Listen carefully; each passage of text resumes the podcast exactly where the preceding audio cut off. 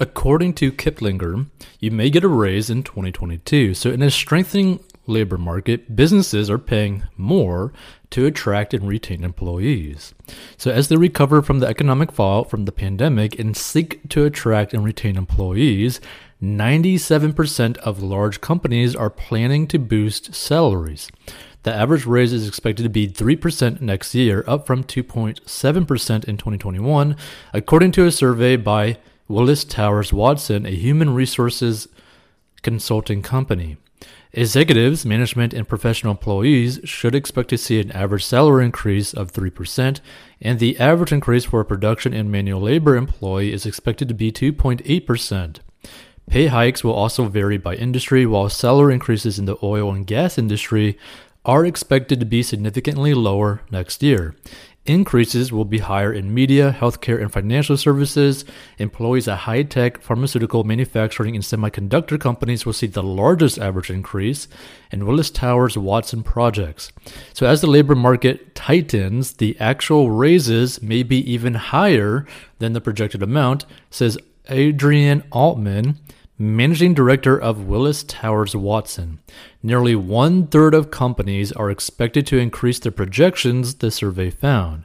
So you should negotiate for a bigger raise. The increase in pay raises comes at a time when many workers believe they're not paid enough.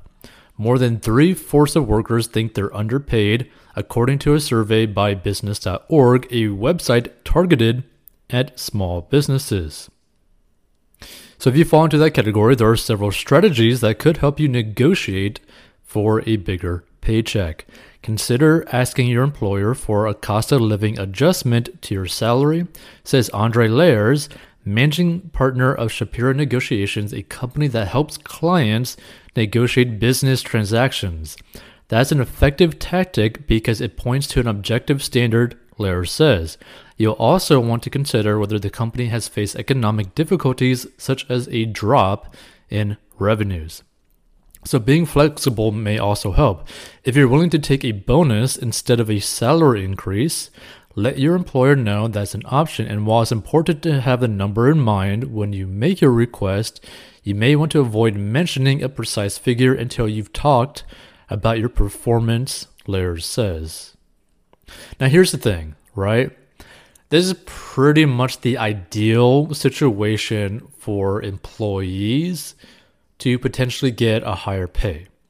And what I mean by that is that if your financial situation is healthy, meaning you are not stressed to find a job because you got money in the bank and you don't have a lot of debt or no debt, right? You have the patience to negotiate for a higher pay for whatever company that you want to work for, right? But for someone who's like living paycheck to paycheck, or someone who just got off of unemployment, you're basically got no options available to you, right? So, depending on your field, you could have a higher leverage point to where you could have a higher chance of getting paid more. Now, obviously, you don't want to do anything to harm the business because, in fact, the business is paying you money right?